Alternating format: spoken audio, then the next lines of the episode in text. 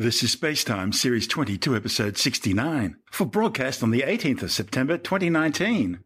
Coming up on Spacetime, towering bubbles of energy discovered at the galactic center, a newly discovered interstellar visitor, and scientists measure the exact size of the proton. All that and more coming up on Spacetime. Welcome to Space Time with Stuart Gary.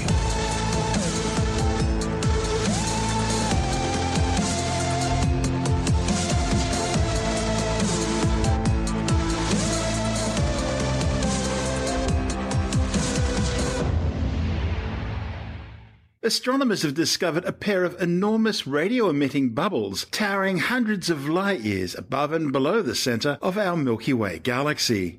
The massive features, reported in the journal Nature, are among the largest structures ever observed near the galactic center. The hourglass shaped feature, which dwarfs all other radio structures in the region, is most likely the result of a gigantic energy burst that would have erupted millions of years ago near Sagittarius A star, the supermassive black hole at the center of the galaxy. The study's lead author, Ian Heywood from the University of Oxford, says the center of the Milky Way is relatively calm when compared to other galaxies with very active central black holes. Even so, from time to time, Sagittarius A star can become uncharacteristically active, flaring up as it periodically devours clouds of gas and dust.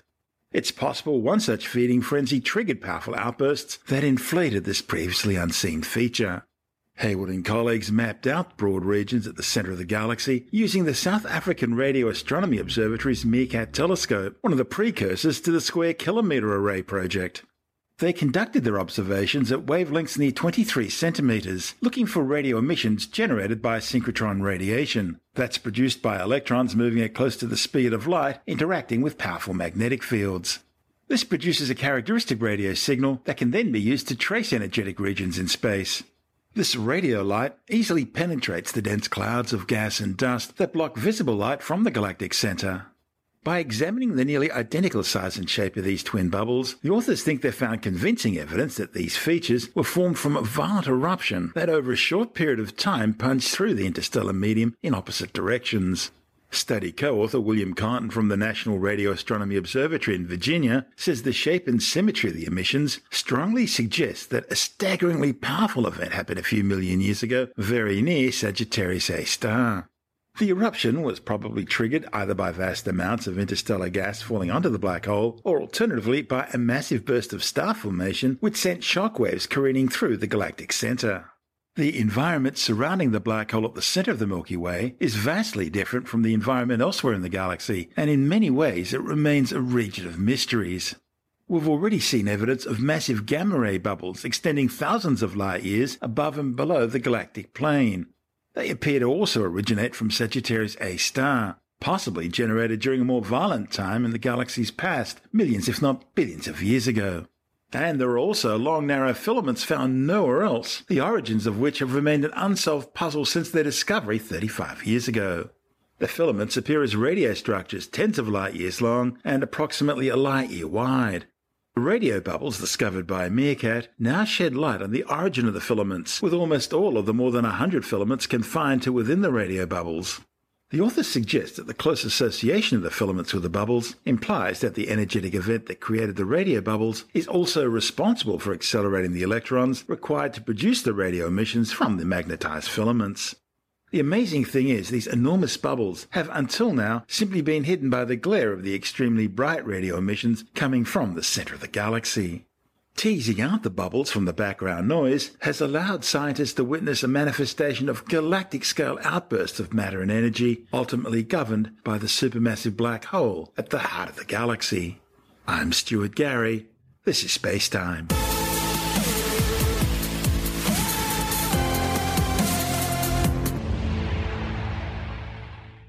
Well, it looks like astronomers may have detected another interstellar comet. The newly discovered object, designated as C 2019 Q4 Borisov, was discovered by Gennady Borisov at the MARGO Observatory in the Crimea on August 30th. If confirmed, it'll be only the second such object detected, the first being the flat elongated Oumuamua, which was confirmed in October 2017. Unlike Oumuamua, which was only detected after it made its closest approach to the Earth and was already heading out of the solar system, this new comet is still inward bound, heading towards the Sun. However, from our point of view, it will remain further away than the orbit of Mars and will come no closer to the Earth than about 300 million kilometres, that's twice the distance to the Sun. Observations indicate the comet's nucleus is somewhere between 2 and 16 kilometres in diameter. C2019 Q4 is currently 420 million kilometres from the Sun It'll reach its closest point to the Sun, perihelion, on December the 8th, at a distance of about 300 million kilometres. Before that, on October the 26th, it'll pass through the ecliptic plane. That's the plane which the Earth and other planets in the solar system orbit around the Sun. It'll come down from above at roughly a 40 degree angle.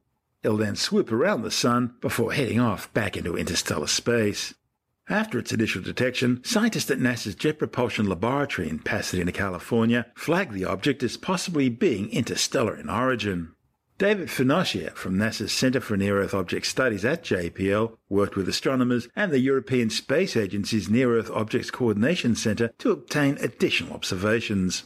He then worked with NASA's Minor Planets Center in Cambridge, Massachusetts, in order to estimate the comet's precise trajectory and determine whether it originated from within our solar system or whether it's come from elsewhere in the galaxy.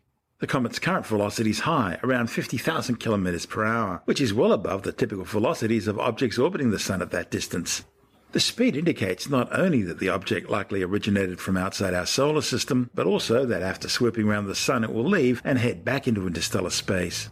C2019Q4 was established as being cometary in its nature due to its fuzzy appearance, which indicates the object is a central icy body and is producing a surrounding cloud or coma of dust and gas particles as it approaches the Sun and heats up. Now, as seen from Earth, its location in the sky places it near the Sun. That's an area of the sky not usually scanned by large ground based asteroid surveys, or for that matter by NASA's asteroid hunting NEOWISE spacecraft. Problem is with most astronomical equipment looking directly at the sun will damage the technology. Astronomers say the object should peak in brightness in mid-December and then continue to be observable with moderate-sized telescopes until about April next year. After that, it'll only be observable with large professional telescopes through to around October 2020. Meanwhile, astronomers will continue to collect observations to further characterize the comet's physical properties and to try and better identify its trajectory. We'll keep you informed. You're listening to Space Time. I'm Stuart Gary.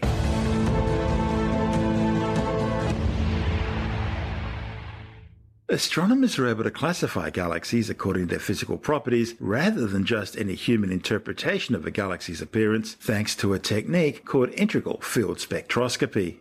For more than 200 years, telescopes have been capable of observing galaxies beyond our own galaxy, the Milky Way.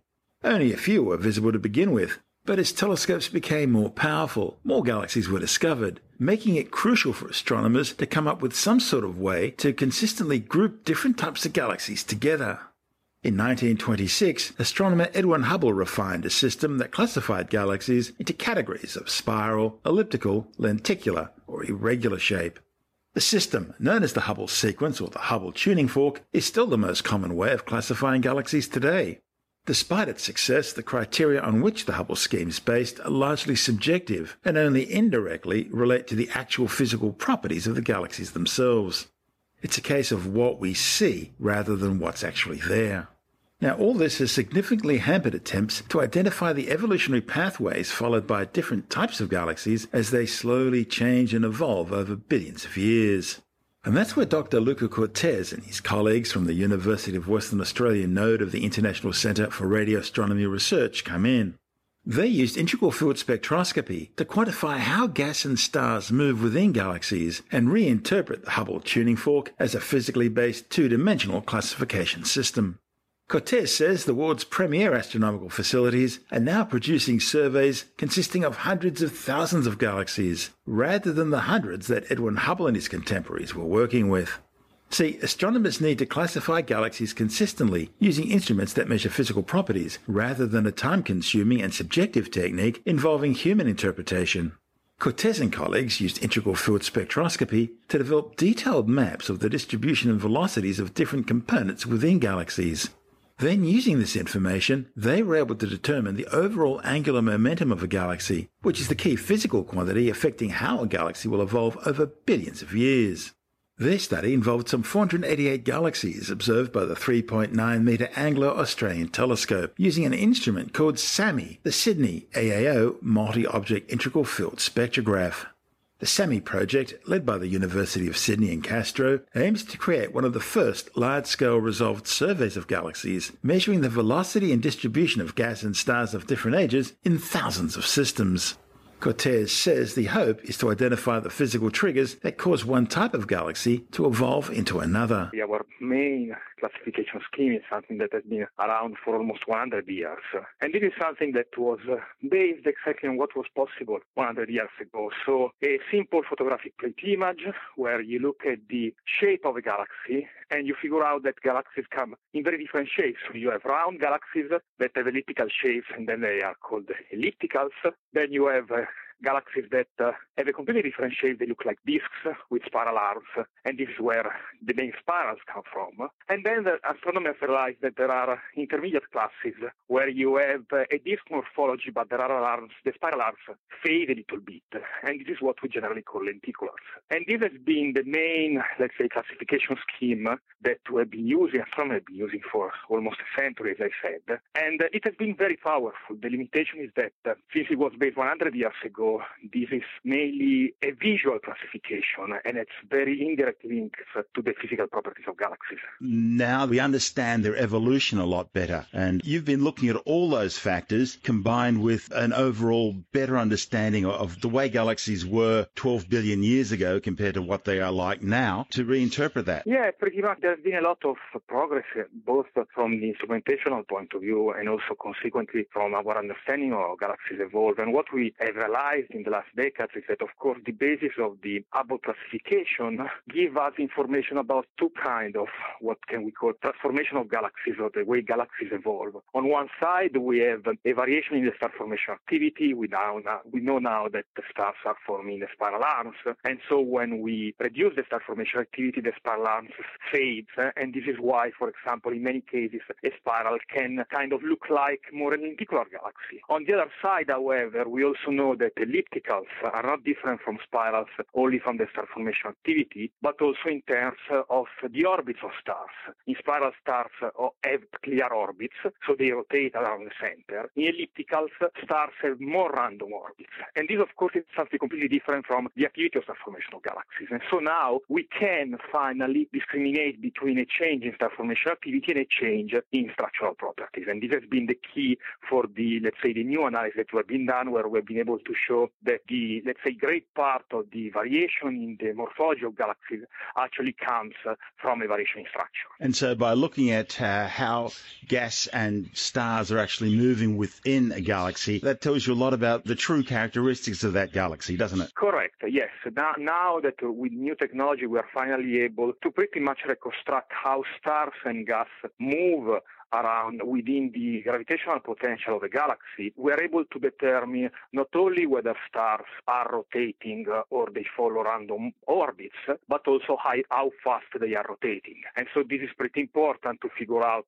what is what are the kinematical properties of galaxies that they regulate in one way how galaxies look like today. And that's where the uh, multi-object integral field spectrograph, SAMI, comes in. Correct, yes. This has been the key because until a few years ago, I mean, spectroscopy has been around in astronomy for more than a century, and previously what we were able to do is just to put a single fiber on a galaxy and to get just the how the galaxies was moving with respect to us, so whether it was approaching to us or it was going away from We didn't have any clear information about the, mm, let's say, the kinematics of the stars and gas with respect to the center of the galaxy. With SAMI, we are able to put, in this case, it's around 61 fibers in different parts of the galaxy, so we get an independent estimate of the velocity of stars and gas in each part, and we can reconstruct what in astronomy we, we call a velocity field to figure out how fast, whether the stars are rotating or not, and if they are rotating, how fast they are rotating. And when when you do this, does this tell you something about what the building blocks of galaxies are as well? I mean, for a long time,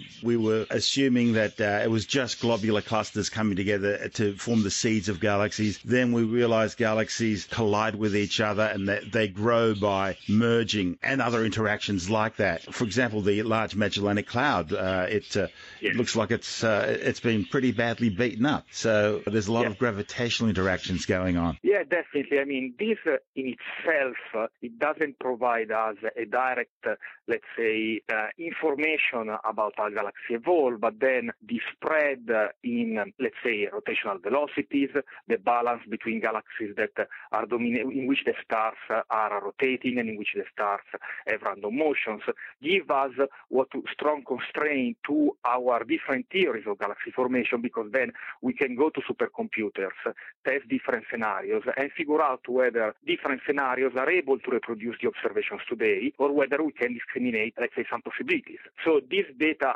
definitely provide a strong constraint and add to different other constraints also for different observations to have a better picture of how or what are the building blocks of galaxies. How much can we rely on dark matter's contribution towards galaxy evolution? I understand that dark matter makes up something like 80% of the matter within a gal- uh, surrounding a galaxy in the halo. How does that affect the way galaxies evolve? Do we know much about that other than its gravitational well, influence? Well, we, we, we, again, observationally, what we can trace is just indirectly the distribution of dark matter and how it affects, let's say, the, the gravitational potential of, of galaxies. Because, of course, it's dark, we cannot detect it. But then it's really critical because, again, with the numerical simulations, what we can do is we can see what would happen to, let's say, throughout the age of the universe to galaxies if we remove dark matter artificially and see well, how they would evolve and if we have dark matter. And dark matter turns out to be really critical simply because it increases the masses, uh, I mean, the potential well where the gas and stars are formed and are stored, and so make it possible throughout the age of the universe to allow galaxies to form rapidly. And we can explain in this way the plethora of different type of galaxies that we see, because without dark matter, galaxy evolution would have been significantly slower and less efficient. That's Dr. Luca Cortese from the University of Western Australia and the International Centre for Radio Astronomy Research. I'm Stuart Gary. You're listening to Space Time.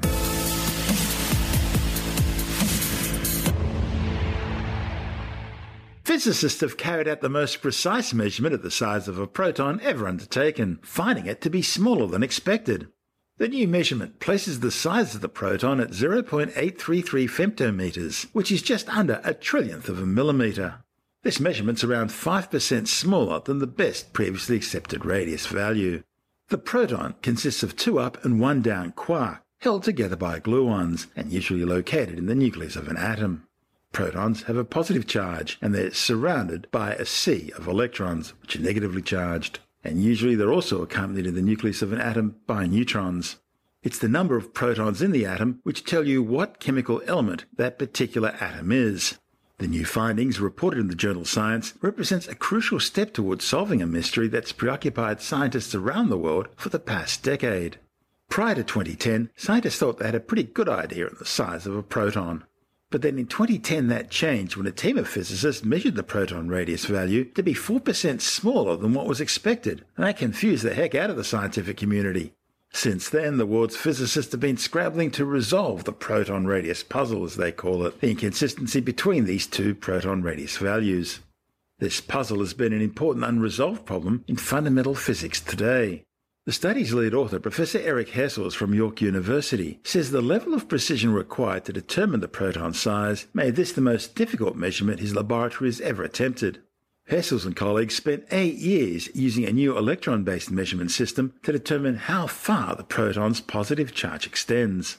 The quest to resolve the proton radius puzzle has far reaching consequences for understanding the laws of physics, such as the theory of quantum electrodynamics, which describes how light and matter interact. Three previous studies were pivotal in attempting to resolve the discrepancy between electron based and muon based determinations of proton size. The 2010 study was the first to use muonic hydrogen to determine the proton size compared to previous experiments using regular hydrogen. At that time, scientists studied an exotic atom in which the electron was replaced by a muon, the electron's heavier cousin.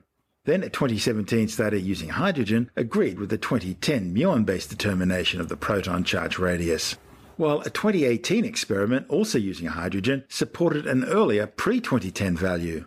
Hessels and colleagues wanted to both resolve the proton radius puzzle and also understand why the proton radius took on a different value when measured with muons rather than electrons. The York University team studied atomic hydrogen to understand the deviant value obtained from muonic hydrogen. They conducted a high precision measurement using a frequency offset separated oscillatory fields technique, which they developed for the experiment. Their measurement used a fast beam of hydrogen atoms created by passing protons through a molecular hydrogen gas target. The method allowed them to make an electron based measurement of the proton radius that was directly analogous to the muon based measurement from the 2010 study. I'm Stuart Gary. You're listening to Space Time.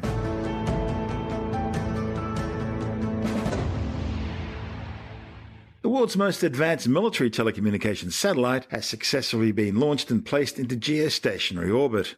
The Advanced Extremely High Frequency, or AEHF 5 satellite, was launched aboard a United Launch Alliance Atlas V rocket from Space Launch Complex 41 at the Cape Canaveral Air Force Station in Florida.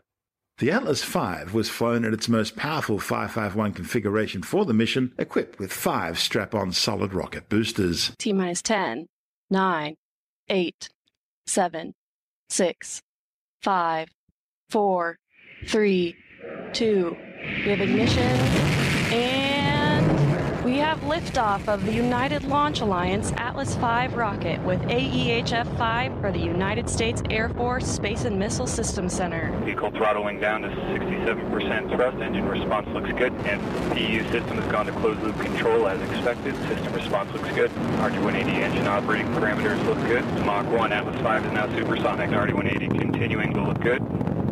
Now passing through max Q and engine throttling back up to 94% thrust. RD-180 engine operating parameters look good. Seeing good chamber pressure on all five SRBs. Good symmetric burn. It's passing one minute now into flight. RD-180 continuing to look good.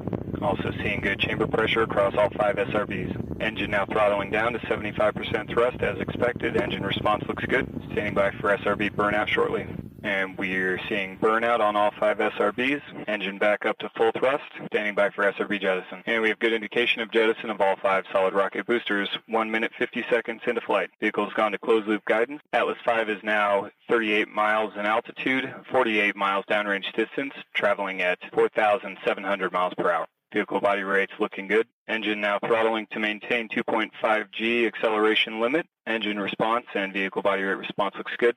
RCS pyro valve has been fired. Reaction control system is pressurizing to flight levels. Now coming up on three minutes into flight.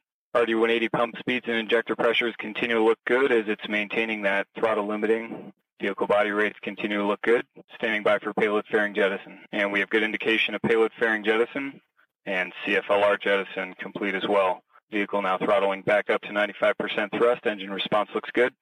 Engine is now throttling to maintain 4.6 G acceleration limit. Engine response looks good. Now passing four minutes into flight, Centaur has begun the boost phase chill down sequence. RD-180 engine continues to look good as it maintains that 4.6 G throttle acceleration limit. Four minutes 15 seconds in, standing by for BECO shortly. And we have BECO booster engine cutoff standing by for stage step and we have good indication of Atlas Centaur separation. We have pre-start on the RL-10, standing by for ignition. We have ignition and full thrust on the RL-10. Chamber pressure looks good. Body rates look good. First burn of today's mission will last approximately seven minutes. Now at five minutes into flight, the Centaur is 110 miles in altitude, 500 miles downrange distance, traveling at 13,900 miles per hour. RL-10 chamber pressure continues to look good vehicle body rates also maintaining uh, good values. This is the fifth of six AEHF satellites being built for the constellation, providing highly secure jam-proof connectivity for the US Air Force, as well as allied nations who contributed to the project, including Australia, the United Kingdom, Canada, and the Netherlands. Each of the six 6,168 kilogram satellites are based on the Lockheed Martin A2100M platform, providing greater capacity than the entire Milstar constellation it will eventually replace, and carrying enough fuel to remain operational for at least 14 years. Well, just weeks after the United Launch Alliance Atlas V mission, another United Launch Alliance rocket, this time a Delta IV, blasted into orbit carrying the second of a new generation of global positioning system satellites. The United States Air Force GPS 3 Magellan satellite flew off Space Launch Complex 37 at the Cape Canaveral Air Force Station in Florida, marking the 29th and final flight of the Delta IV rocket in its medium configuration. Roll ignition. T minus 10, 10, 9, 8, 7, 6, 5, 4, 3, 2. We have ignition and liftoff of the United Launch Alliance Delta IV rocket carrying the GPS 3 Magellan mission for the United States Air Force Space and Missile Systems Center. Body rate response looks good. You are hearing the voice of Patrick Moore providing launch Main engine vehicle chamber pressure data. looks good. Seeing good chamber pressure across both SRMs. 25 seconds into flight. Good operating parameters on the RS-68A main engine. Chamber pressure on both SRMs continues to look good. Good body rates on the vehicle. Vehicle is now passing Mach 1. Delta 4 is now supersonic. Main engine continuing to perform well. Continuing to see a good burn profile on both SRMs. And vehicle is now passing through max Q, maximum dynamic pressure. Main engine continuing to perform well.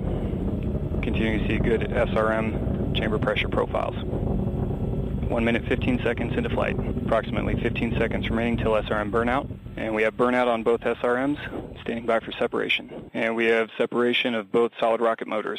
Vehicles now going to closed loop guidance. Body rate response looks good. Seeing minor correction in the roll attitude as expected. And the Delta IV rocket now weighs just one half of its liftoff weight. Second stage ACS system pressurization valve has been opened. RCS pressure response looks good. Now 2 minutes 5 seconds into flight. And vehicle is now passing through Mach 5.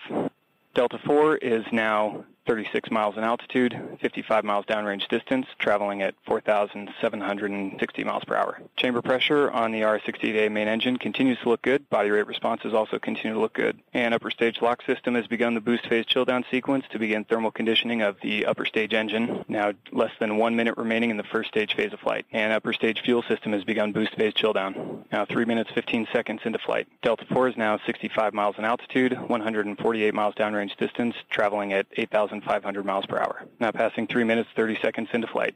Main engine continues to perform well. Chamber pressure looks good. Body rate responses on the Delta IV also look good.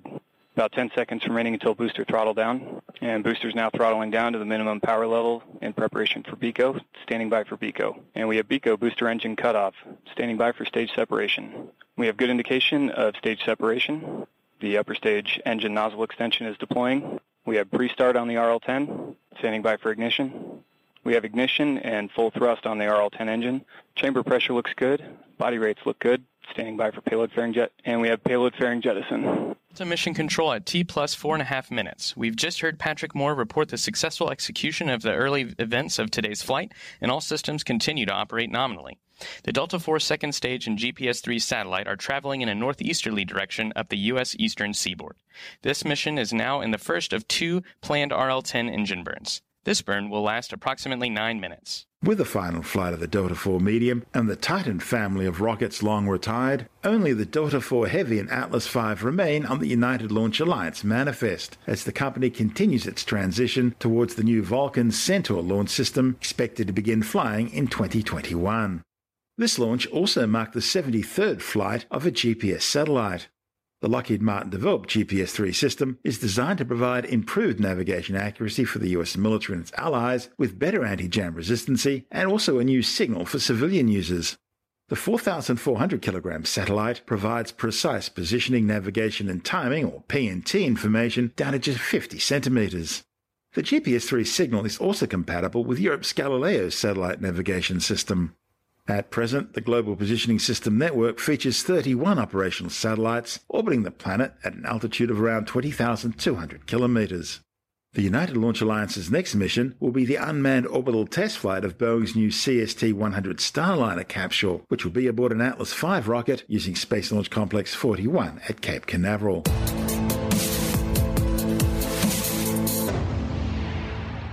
And time now to take a brief look at some of the other stories making news in science this week with the Science Report. A new study warns that mint flavored e cigarettes could be a cancer trigger. A report in the Journal of the American Medical Association claims mint and menthol flavored e cigarette liquids contain a carcinogenic substance called pulegone, which has been banned as a food additive. The problem is, it seems the legislation hasn't caught up with the science yet. And while it is banned as a carcinogenic additive for food, it's not banned as an inhalant. Pulegone is a constituent of oil extracts prepared from mint plants, including peppermint, spearmint, and pennyroyal. New research presented at the annual meeting of the European Association for the Study of Diabetes suggests that a 16 week vegan diet could boost gut microbes related to improving body weight, body composition, and blood sugar control. The study included 147 overweight people with no history of diabetes who were either put on a low fat vegan diet or asked not to change their diet at all. Researchers found those in the vegan group experienced changes in their gut bacteria, their microbiome, and this resulted in an average weight loss of 5.8 kilograms, especially in fat around the gut. And just as importantly, it also improved the body's insulin sensitivity. A new study warns that clods of weathered crude oil originating from the 2010 BP Deepwater Horizon catastrophe could remain buried in sandy Gulf Coast beaches for decades. The findings by scientists at Florida State University warns that these large clumps of oil and sand, known as sediment oil agglomerates, will take at least 30 years to decompose. The research, published in the journal Scientific Reports, reveals that these golf ball sized oily clods contain substances that are highly harmful to both the environment and humans. Oil and other pollutants from BP's Deepwater Horizon spill contaminated an estimated 965 kilometres of sandy beaches along the Gulf of Mexico coastline. Scientists have discovered a new species of electric eel which produces the highest voltage discharge of any known animal. A report in the journal Nature says the eel, part of the naked back knifefishes group, native to South America and Mexico, produces an electric shock of up to 860 volts. Electric eels, which can reach 2.5 metres in length, are more closely related to catfish and carp than to other eel families. And speaking of eels, scientists have found a significant amount of eel DNA in Loch Ness. That's the key finding of research by scientists from the University of Otago looking at the total environmental DNA, or eDNA as it's called, present in Scotland's famous Loch Ness. The large freshwater lake is best known for the thousands of reported sightings since the 6th century of a mysterious long-necked plesiosaur-like monster. Researchers collected over 250 samples of water from various spots across Loch Ness. eDNA from each sample was captured, extracted and sequenced, then compared against genome databases to reveal a comprehensive picture of life present in the lake, examining bacteria, the fish, and pretty well everything in between. They found no DNA evidence supporting any monster hypothesis. They also found no DNA evidence supporting some other ideas used to explain the Loch Ness monster. There was no DNA from giant catfish, no DNA from sturgeons, and no DNA from Greenland sharks. But one popular theory, that Nessie's actually a giant eel, couldn't be disputed, as a very significant amount of eel DNA was found. Apple has finally released its latest iPhones as the battle for the hearts and minds of cell phone users around the world reaches new technological highs. As we predicted a couple of weeks ago, there will be three new devices available. There'll be an iPhone 11, an iPhone 11 Pro, and an iPhone 11 Pro Max, although that'll set you back around two and a half grand. The iPhone 11 Pro and iPhone 11 Pro Max are the successors to last year's iPhone XS, they feature a stainless steel body, three rear facing cameras, and an OLED display. And speaking of display, the bad news is the notch is still there. The cheaper alternative will be the new iPhone 11. It features an aluminum body with dual rear facing cameras and a lower resolution LCD display. With all the details, we're joined by Alex Choros from whistleout.com.au. I guess you'd probably call the iPhone 11 the new default iPhone. It's, I guess, it's a direct successor to the iPhone 10R from last year, and it's pretty similar. Um, it's got a faster processor, but it's still got a 6.1 inch LCD screen. It's got two rear cameras on the back now, and it's still made from aluminium rather than stainless steel. So that's $1,200 for the 64 gigabyte model. Yeah, it's just, I guess, the iPhone you buy if you don't want to spend a larger amount of money because the iPhone 11 Pro and NLV starts at 1749 and then the Pro Max is more expensive again at 1899 So they're quite pricey and a little bit more expensive than last year. And if you want the Pro Max with the big memory, that's going to be two and a half grand. Yeah, that's for the 512 gigabyte model, which is yeah. kind of crazy. It's a lot of money to spend on a phone. And I think most people don't need the 512 gigabyte model because, I mean, at the end of the day, they're phones.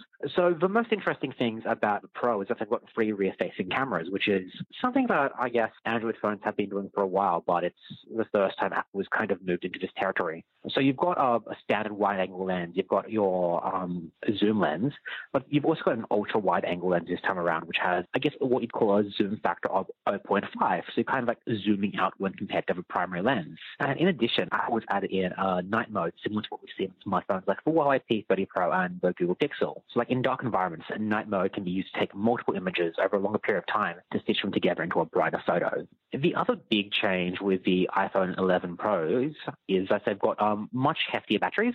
So Apple is saying that the 11 Pro should get about four more hours than the iPhone 10s, and the 11 Pro Max should get about five more hours than the 10s Max. That's pretty decent improvements and it should put them at the top of the battery pack in terms of iPhones, which is great because iPhones haven't always had the best reputation for battery life.